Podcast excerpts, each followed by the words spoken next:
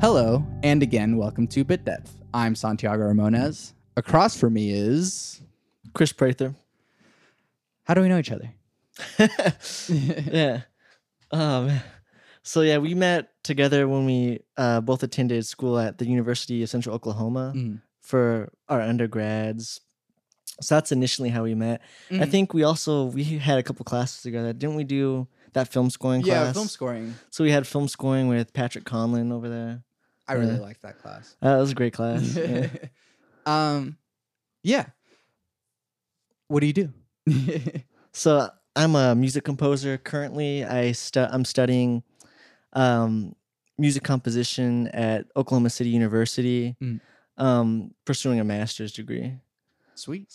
We are very similar in that sense. um, so let's go all the way back.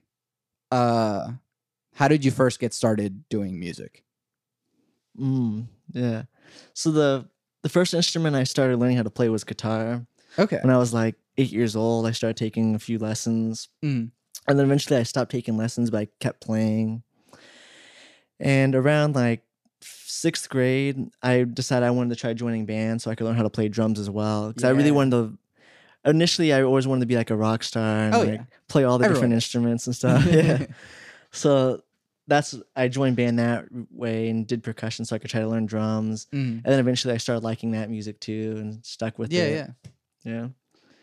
Yeah. Um, what what made you want to be a rock star? Like, what were you listening to that you were like, "This is what I want to be"? That's good.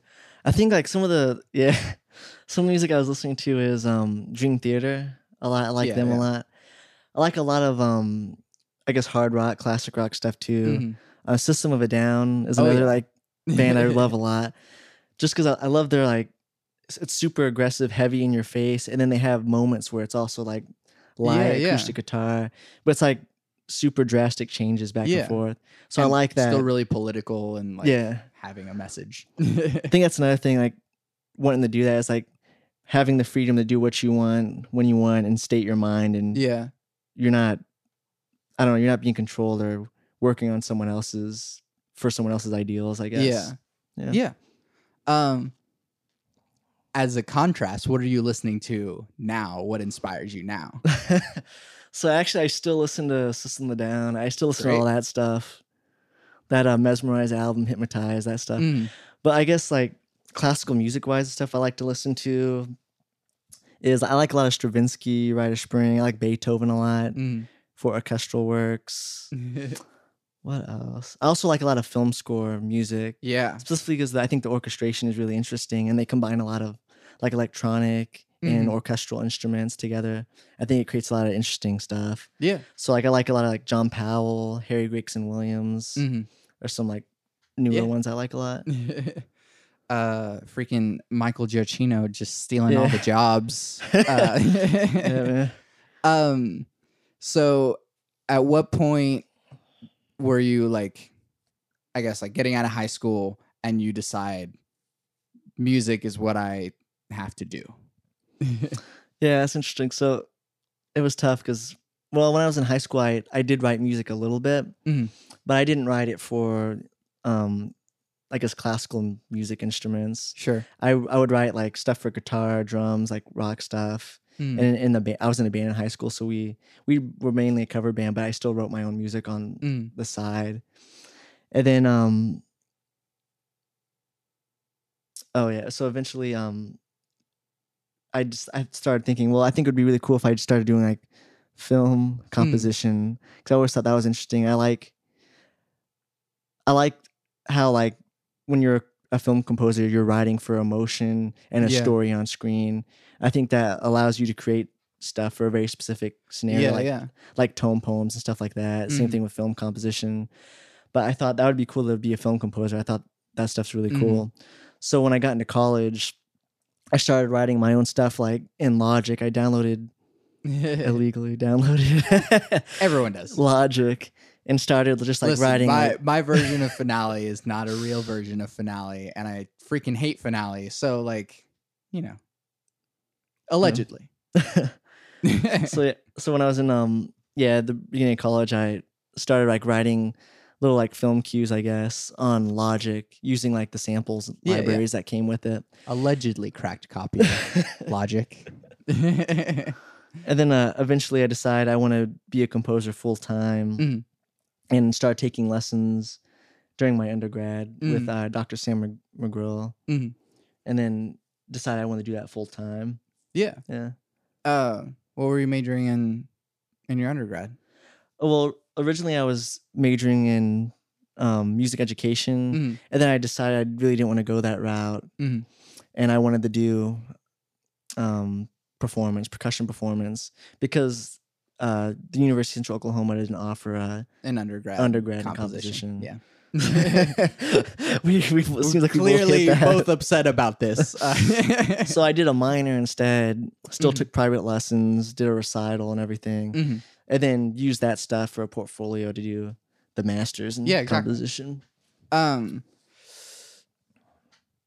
Uh, Patrick actually had a, a kind of a philosophy about like Yeah. why there shouldn't be an undergrad composition, and I like somewhat agree with them. Like But in general for all colleges or Yeah, for just yeah. UCO or like in general. Hmm. Um and I I see what he means is that like having a general music musical understanding um on something like maybe it's your major instrument or maybe it's education or whatever and then sort of expanding on that knowledge to be like okay well now I can compose music rather than like spending your whole time composing yeah. um i see what it what the merit of that is i don't necessarily disagree or agree with it but yeah That's yeah, that's. I think that worked out well for me because since Mm. I started doing actual composition lessons and stuff like halfway through my undergrad, I already had all like the theory and all our skill stuff and like that. yeah, So I had that basic training in Mm. mind before I guess, even though I still wrote music before that. That's interesting though, because you could what about all the people that don't like study music in college though and they they create music? Like Uh, contemporary styles. You could yeah yeah so you don't necessarily i mean in general, I guess you could say you don't need a degree at all. You could write music at any well, yeah I mean, yeah, yeah yeah yeah But yeah, okay, that's I see the right point right um do you use like since we're talking about like academic foundational musical understanding do you now that you're kind of unleashed per se do you still use like a lot of music theory or do you just kind of freely write Yeah, it's when I, yeah, so I don't know when I'm writing, I don't necessarily think theoretically about it. Mhm. I usually I'll sometimes I'll improvise on the piano or I'll sketch ideas rhythmically, yeah and then eventually, sometimes depending on a certain circumstance, I might limit myself to a specific theoretical thing, Mm. or if I'm trying to come up with ideas, I might try specific things yeah to help with that. But then once I get in like the groove and I'm just writing and stuff's coming out easily, I'm not necessarily thinking theory. It's Yeah. just the ideas are coming out and I'm writing them down. And then Mhm. eventually I try to craft it and put it together. And I guess the theory and the aural skills and everything kind of helps with that yeah underneath subconsciously. It's in the background yeah and it helps, but it's not what I'm thinking about right as I'm doing it. do you think it's necessary to have a theory understanding to be a quote unquote good composer I don't know. That's arguable. yeah There's Danny Elfman. I mean, yeah yeah his music's fantastic. One of the most well-known film composers, and Mhm. He didn't wasn't really trained that way. yeah So I don't know. I I don't know. For me, it helps. I like having that knowledge. I guess it Yeah. depends on the individual yeah and what they're writing, if they Mhm. need it or not. um so what are you working on now Yeah. So right now, I'm just recently finished up a movement to a symphony I've been working on, um, and got that finished and orchestrated. Uh, current piece that I'm in, still in the process of writing is Mhm. this trio for the Sugarfish Trio. yeah a group of faculty members have a trio of at um UCO. Mhm. So I'm writing a piece for them. That's currently what I'm working on. yeah Yep. um well i mean you like and then you have an album right or a sort of Oh yeah. So I'm having um this has been like a pro in the, in the process of happening for a while. But the album I have an album titled Music for Memories that's going to be released Mhm. in April. Okay. Uh, when in April? I So- mean, you're gonna plug it again at the end, but we're plugging it now. Yeah, so it's going to be April 13th. It's going to be the release date for like um, digital downloads and Mhm. streaming, and then also pre-order for physical copies of CDs, Cool. which will be coming a little bit later. Yeah. Yeah. Um, where can people find all those things? Yeah, so this can be found if you go like Facebook, go to my music page, you can see Mhm. information about that stuff. But you can actually go to this go to cdbaby.com and Cool. that's how you'll order physical copies all right. or go to Spotify and Apple once it's out and just listen to it that Yeah. way. Apple Music. Keep an eye out for that. Yeah. Uh, more heavy philosophical questions. Uh, what makes music important? yeah, I think I think what makes music really important is that it gives people a way to express themselves Mhm. and like release their emotions in a positive way, and as opposed to a negative way. At least that's how it's. Yeah, at least that's how it's been for me personally, Mhm. getting to create music. And when you're like you're playing music or creating, it's like the individual doesn't necessarily matter. Everyone's enjoying the experience together and Yeah. creating something that's bigger than themselves. Mhm. So I think music's really special for that. Mm. Connect how people can connect to that. Yeah. Um is that does that merit music being taught all the way down to elementary school? Like, do you mean? Do you think it should it should be Yeah, taught yeah. to elementary school Yeah. for that reason? Yeah, I think so. um and then is there bad music?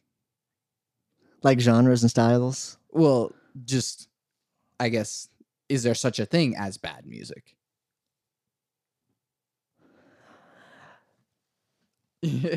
Ah, that's good. That's a good question. I, I think um, when music doesn't seem genuine, Hmm.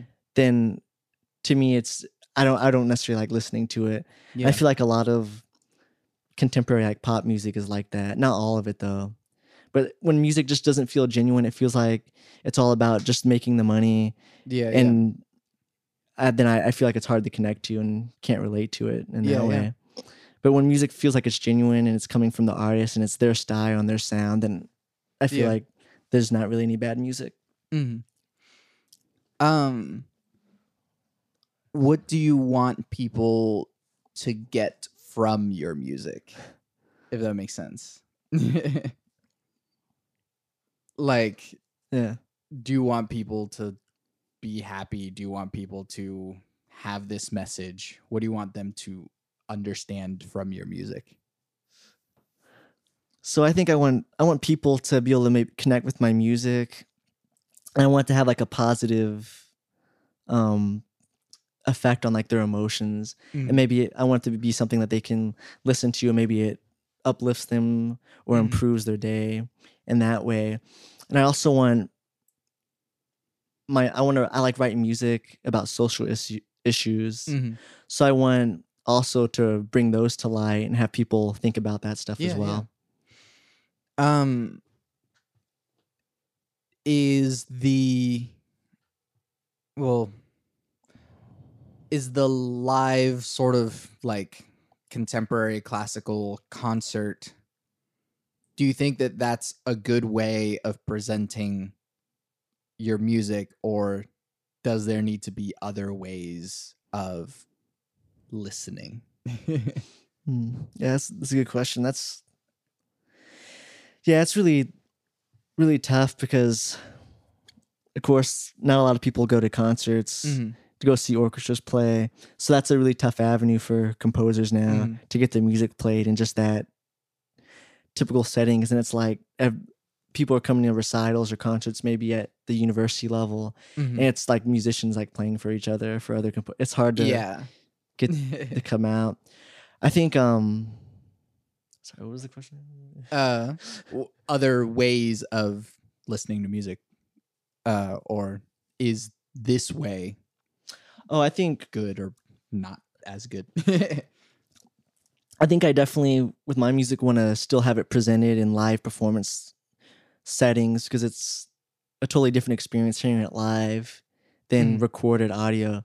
But I also want to present my music profession like professionally recorded in like CDs in that way because I think I really like the control that you have as a listener Mhm. when you can adjust the volume or like the mix with the bass and treble and stuff on Yeah, your yeah. own CD player in your car Mhm. and then which is also a different experience from live live performance. So I th- I think I want my music to be accessible that way because you could also reach a wider audience that Mhm. way, but also continuing live performance. Mhm. Um, do you expand sort of beyond the like simply musical realm? Do you go into like visuals, or do you want other sort of mediums to be expressed through what you make? Hmm. Yeah, I think I do want to. One avenue of composition I want to go down is doing film scoring. Mhm. So at some point, I guess combining my music with visual in that way is something I'd want to do. Mhm. I also like collaborating with different areas in the arts.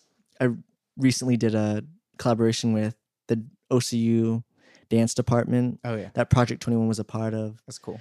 So they choreographed um, Mhm. choreography. They choreographed choreography to the music that we wrote. And then, so combining music with dance, I think, and combining music with other art forms, I think is a good way to get more audience, Mhm. more audiences drawn to it because it's doing more than just only Yeah, listening yeah. to music or only doing this. Mm. How is performance for you different than making music?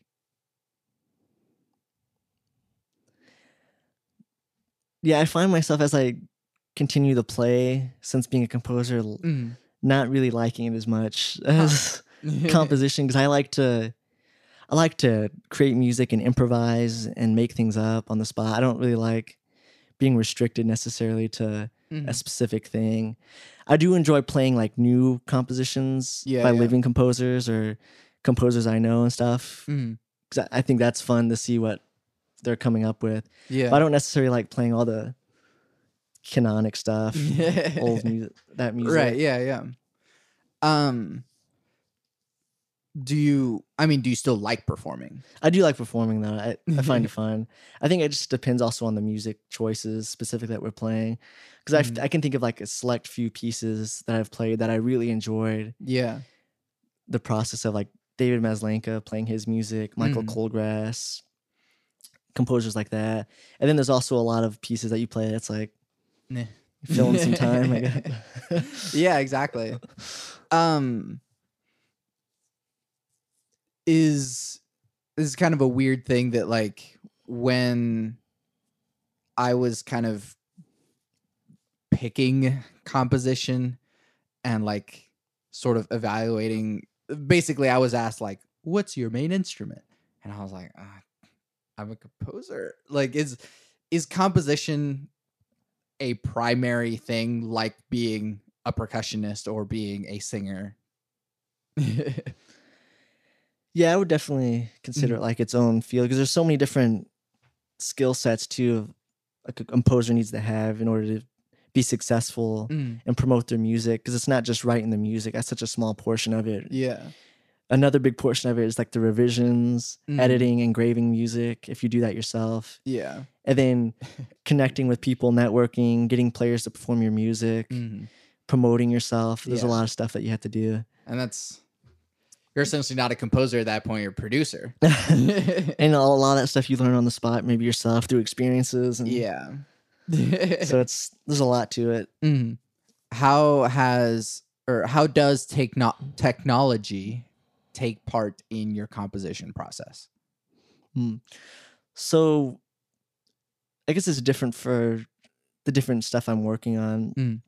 but sometimes i'll maybe open logic and i'll just improvise record ideas Mm. that way or i'll have like a piano or something set up and i'll Mm. that's how i'll initially start writing and i'll improvise come up with ideas um, to start building a, a piece off of and then um before necessarily going into finale this is more recent since going to ocu it's a Mhm. new uh, method that dr knight Mm. teaches all the students that we do. So we'll sketch ideas on on paper, just rhythmic sketches. Mhm. Um, no matter what it is, just getting all your ideas out Yeah. as fast as possible, and then you start taking those ideas and crafting an architect design, which is just like a layout from measure one to the end on a piece Yeah, of yeah. paper of what the whole piece is going to look like, kind of like an outline, a paper Yeah, yeah. outline. And then from there, we sh- that's when I'll start inputting all that stuff into Finale, Mm. and then revising it and getting it to what the finished product is. Yeah. That's you know, what what's a I guess a hurdle that you keep coming across as you're trying to make music that you wish was somehow better. oh, like in relation to technology, or could it be just anything? Or yeah, yeah, anything.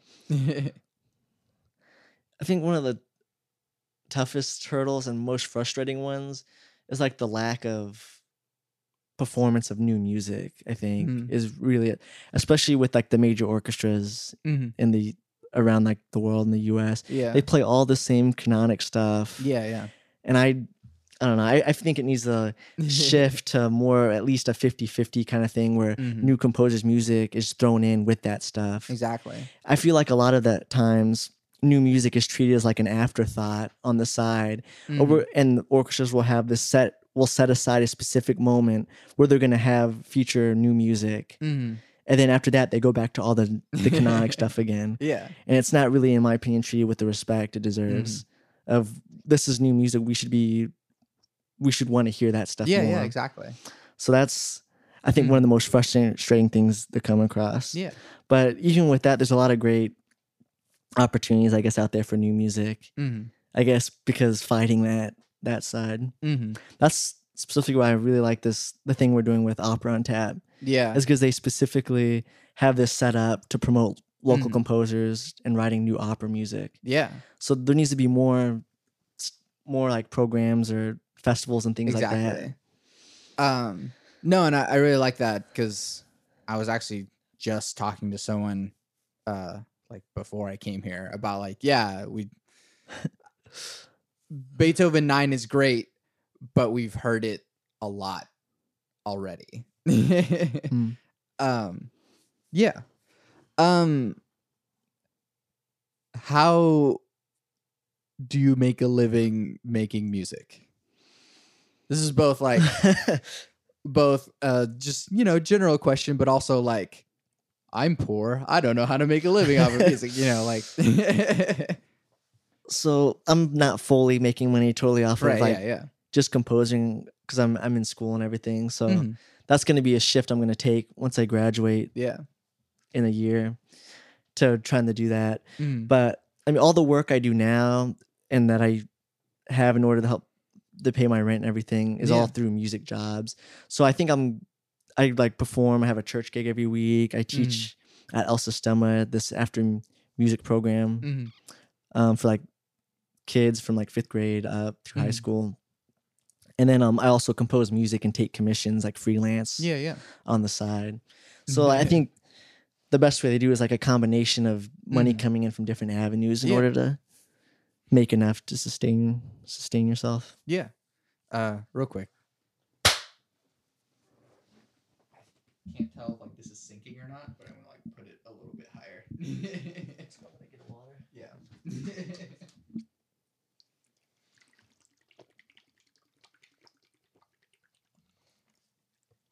Uh, okay.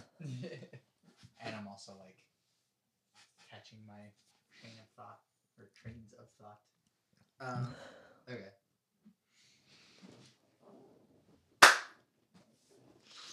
Um, what's your favorite film score? Just, just good simple, Uh, good simple question. that's really tough because I. Let, let me let me let, let me pick a handful because I can't. yeah, just go for it. So, one I really like a lot is Man on Fire. I don't know if I've seen it. Well, It's, I uh, have seen it. Denzel Washington. Yeah, yeah. I have seen it. I just don't remember the score. Yeah, this. Yeah, that was a uh, Harry Gregson Williams did that, but Okay. it was it was what I love the ending of the movie because there's like all these different hit points that he has to hit and make emotionally um, Yeah, yeah. successful on the screen. From when Denzel Washington realizes that the girl's still alive, Mhm. the mom gets to have her moment with the daughter, and then he she realizes that he sac- gave up himself in order to save her. Mm. So like the music for that ending is just Spoilers for like a I know, 10-year-old I totally. Yeah, ten But year, yeah, yeah. the ten year mark. After the ten year mark, it has to be okay for me to. But yeah, so that there's the music just for the ending. That's so amazing because there's so many different things happening Mhm. because of those different hit points he had to line up. But that's one of my favorite. I also like the whole like the Bourne trilogy, Jason Bourne trilogy with Mhm. Matt Damon. Uh, that was John Powell did that. Okay, But that yeah, stuff is just so interesting because it's like, and it's super. It's not like super complex or anything. yeah It's like string orchestra and then a lot of electronics, but rhythmically, it's so interesting. Mhm.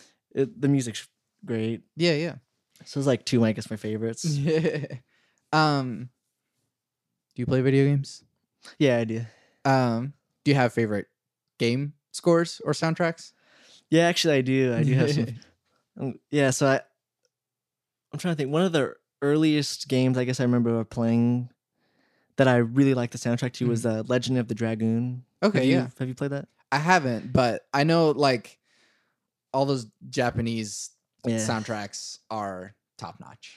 Yeah, that one was uh like 2000, I think it came out. It was Mhm. uh PlayStation 1 game Yeah, at the yeah. end at the end of the that console before the next one Mhm. came out.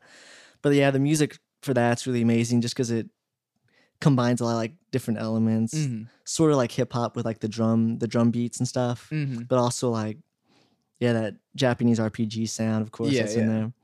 I also like um oh, this one's actually older than the one I just said.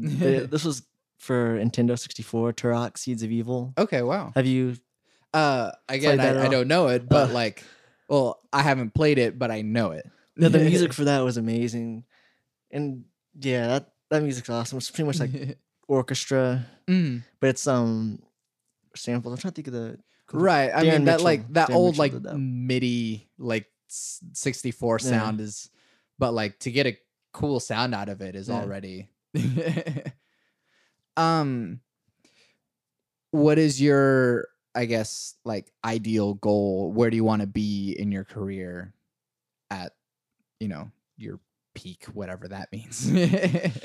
Yeah, it's a that's a tough question. I'm not really sure exactly because I there's so I like writing a lot of wide variety of different styles of Mhm. music, so I don't necessarily want to be stuck with only one avenue, like only film being Yeah, a film yeah. composer, only video game, or only an opera composer. Mhm. or only instrumental music. I want to write just whatever feels right, I guess, in the moment. I want to Yeah, write a wide variety. I guess overall, my goal as a composer, I want to write music that has a positive impact on people Mhm. that they can connect to and have a good experience with. Yeah. Um last one on this thing. Uh what advice do you have for other composers that are starting out? Hmm. I guess advice would be to listen to as ma- as, as a wide variety of music and listen Mhm. to a, a lot of new music all the time. Yeah. Don't just listen to the same stuff all the time. listen to a lot of classical, listen to contemporary popular music, listen to Mhm. a lot of different things because that stuff's going to influence you as you're writing.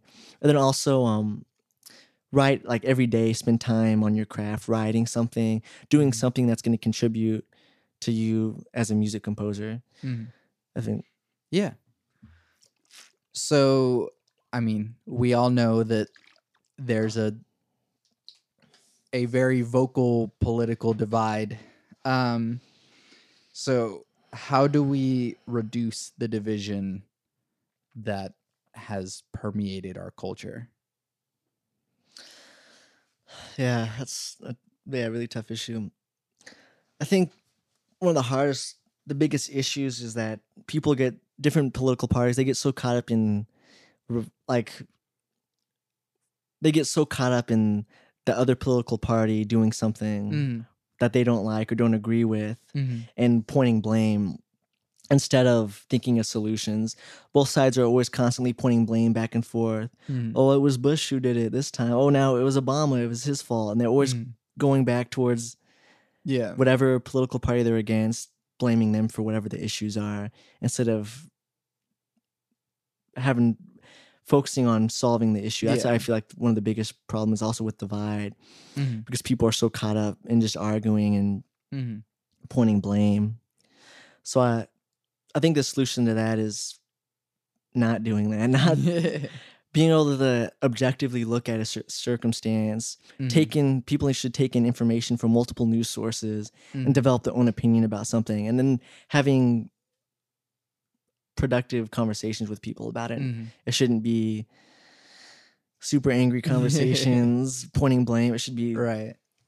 lo- having logical discussions about politics. Mhm. So I had another thought about I think another issue is that people also are hesitant to pay attention to issues that have pay attention to like the the things that people do that are wrong. I Mm. guess I'm, I'm trying to. I should give a more specific example. A lot of like racism is a good Mm. example of this. There's a lot of instances where um of racism that take place, and Mhm. a lot of times it's not acknowledged Mhm. so I feel like that's similar also with politics in that yeah. they're not acknowledging the issues that are happening or the oppression that different groups of people are feeling and they write it off as not being important or them being incorrect Mhm. about it instead of trying to understand. I guess that just goes back to that what I said Yeah. understanding. Yeah. Trying to Um, understand the issues instead of pointing blame. Yeah. Yeah. Um. Well, and that actually goes into the question I was Oh, cool. uh I'm about to ask, which is like you uh just wrote a short opera about uh police brutality. Mm. Um I mean, care to elaborate a little bit Yeah, on sure. that? so yeah, this is um something I've wanted to do for a while and Mm. so about a, I guess about a year ago, I started thinking of the idea. I wanted to write another opera Mhm. about police brutality specifically, and text is a big weakness for me. I'm terrible at like writing words, so I have a amazing librettist I work with named Olivia Wells Mhm. that I work with, and she writes all the text Yeah. for the operas we've worked on. So yeah, that's something I really want to because I feel like a lot of times in the news, the victims are always um, vilified Mhm. as a way to defend the cops' actions, and right.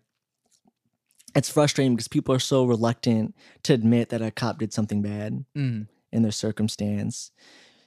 And I, I think people need to again objectively objectively look at that circumstance Mhm. and take what the the story seriously of what took place Mhm. instead of writing it off as oh it was a criminal that deserved to die the cop was just doing his job Right. Um, so oh sorry no, go ahead. so yeah while so while working on this we wanted to olivia and i wanted to show an african american family and how they deal with a circumstance of police brutality and then we're Mhm. also showing police officers their perspective Mhm. on the, the incident taking place so it was really important to us that we got perspectives Mhm. from people of color so it wasn't like we're trying to speak on an issue we don't necessarily face Right.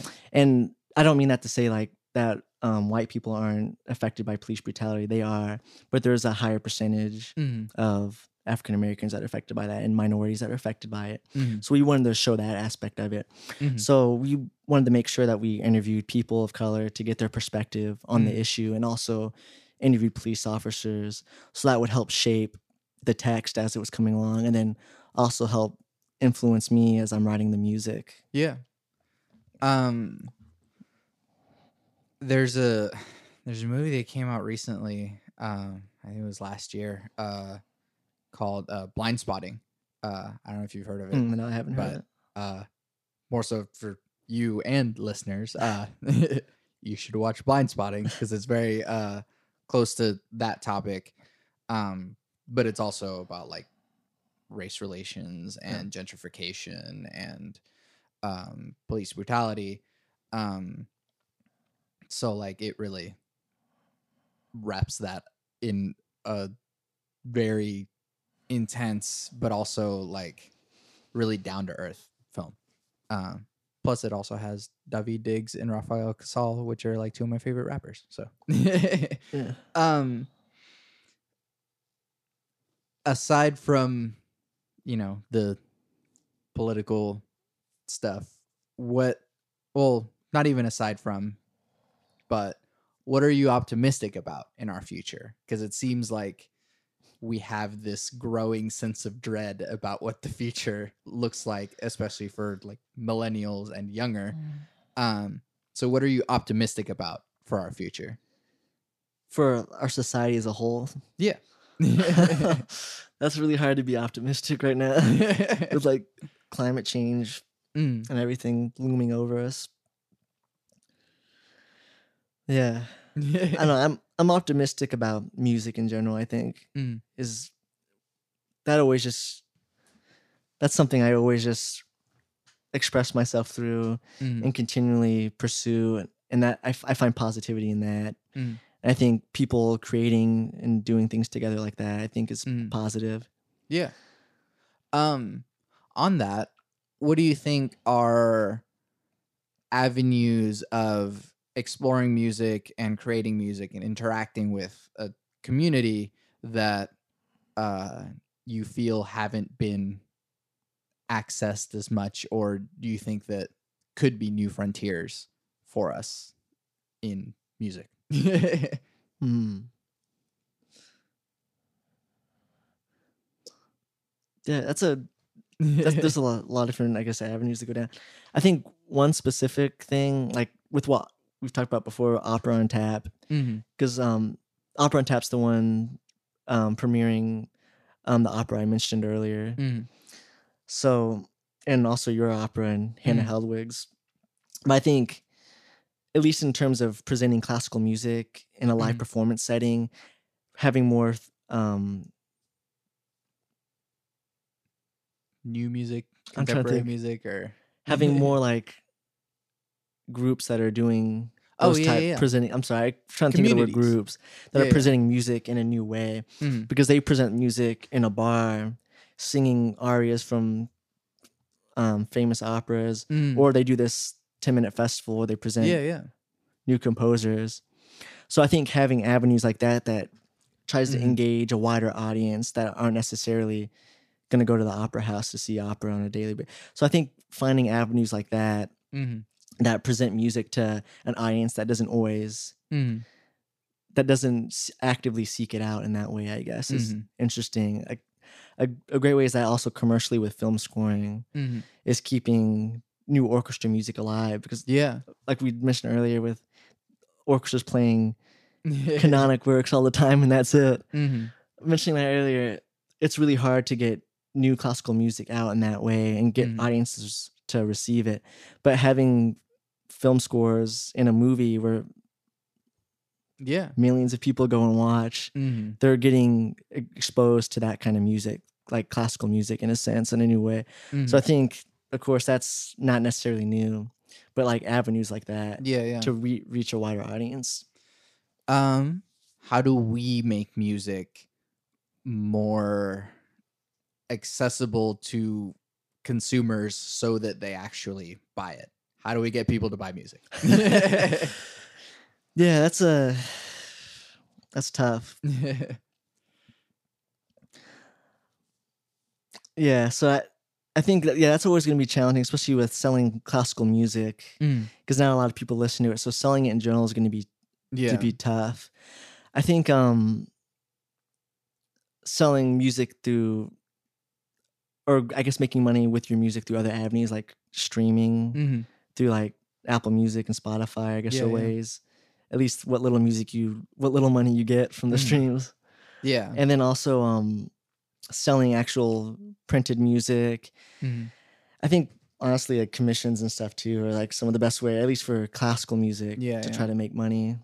Classical composers and this Mhm. Um, what makes you happy? uh, what makes my dog Louis makes me very very happy. Um, you can like list all of the things. Oh, all things. or however far you want to list. I don't know. Spending time with my close friends makes me happy. My dogs, getting the right music. Yeah, that makes me really happy. I'm getting to be in a situation where I get to study music Mm. and get to create music that, that makes me really happy too. Sweet. Yeah.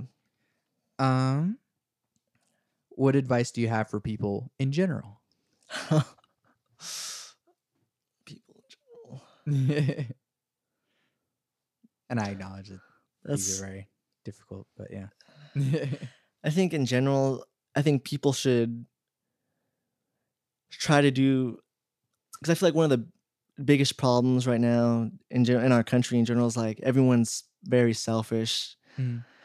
Um, yeah, they're very selfish, and it's tough because everyone's everyone's looking out for their own best interests, Mm. and we live in a really tough world where we have to do that.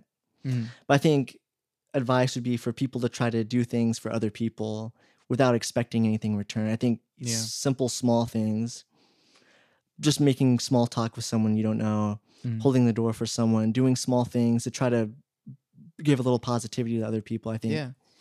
is something in general everyone should do Mm. more often. Yeah. Last question, the hardest question I will ask: cake or pie? Ah, no, why would you ask that? So I put it at the end, you know. Cake, okay. fine cake. I don't, that- that's a tough question to answer. uh, may I ask why cake?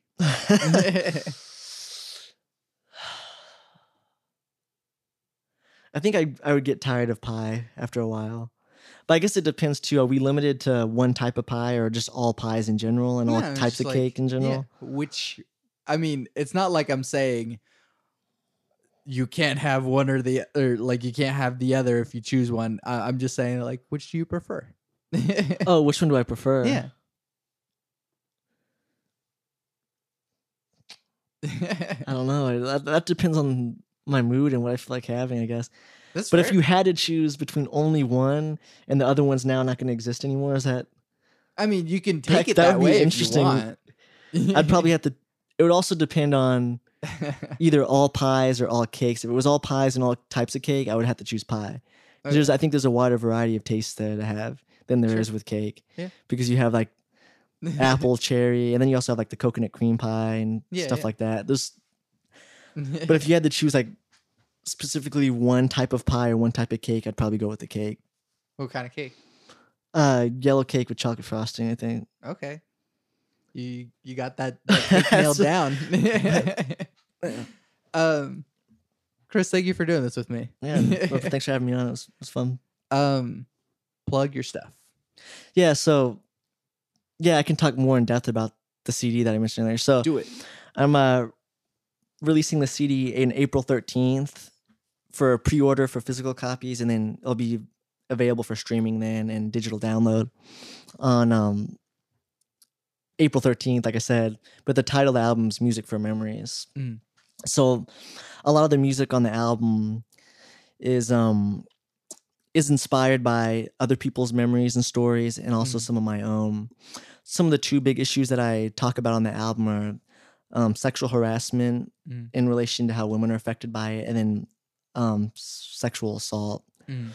Um, and that's why I wanted to release the album in April specifically Mm. because um, the Sexual Assault Awareness Month, Oh, okay. and then also um, I'm I want to I'm donating all the proceeds from the CD to end rape on campus. Okay. And that yeah. specifically ties in because of the piece Two Mhm. Bicycles I wrote on that that's on the album. Mhm. And that that piece was originally inspired by um the closing statement the Stanford rape victim read Mhm. um to her her rapist in, um during the trial. Mhm. And that was a huge thing a couple of years back, that Mhm. case and everything that came out. So um yeah, that's an issue that's really important to me that I it kind of makes up the heart of what the album's all about. Yeah. Yeah. Um find it. Buy it. Uh where can we find it? oh yeah, okay. So you can find it on CD Baby for the physical copies for download. Mm. You can find it. Um, it'll be streamed on Apple Music, um, Spotify, Mm. and then you can also just go to Facebook to my music page, Chris Prather Music, and you'll find um, more information on the CD if you forget Sweet. it or whatever. Um, yeah. Anything else to? Where can we find you elsewhere? All of the social medias. Oh yeah, you can um find my music on um also YouTube, some video performances, Mhm. SoundCloud as well. Just googling Chris Prather music and stuff, it'll probably come up. And then Facebook, Instagram, cool. and all that stuff. Yeah. Uh, once again, thank you for doing this with me. I'm Santiago Ramones.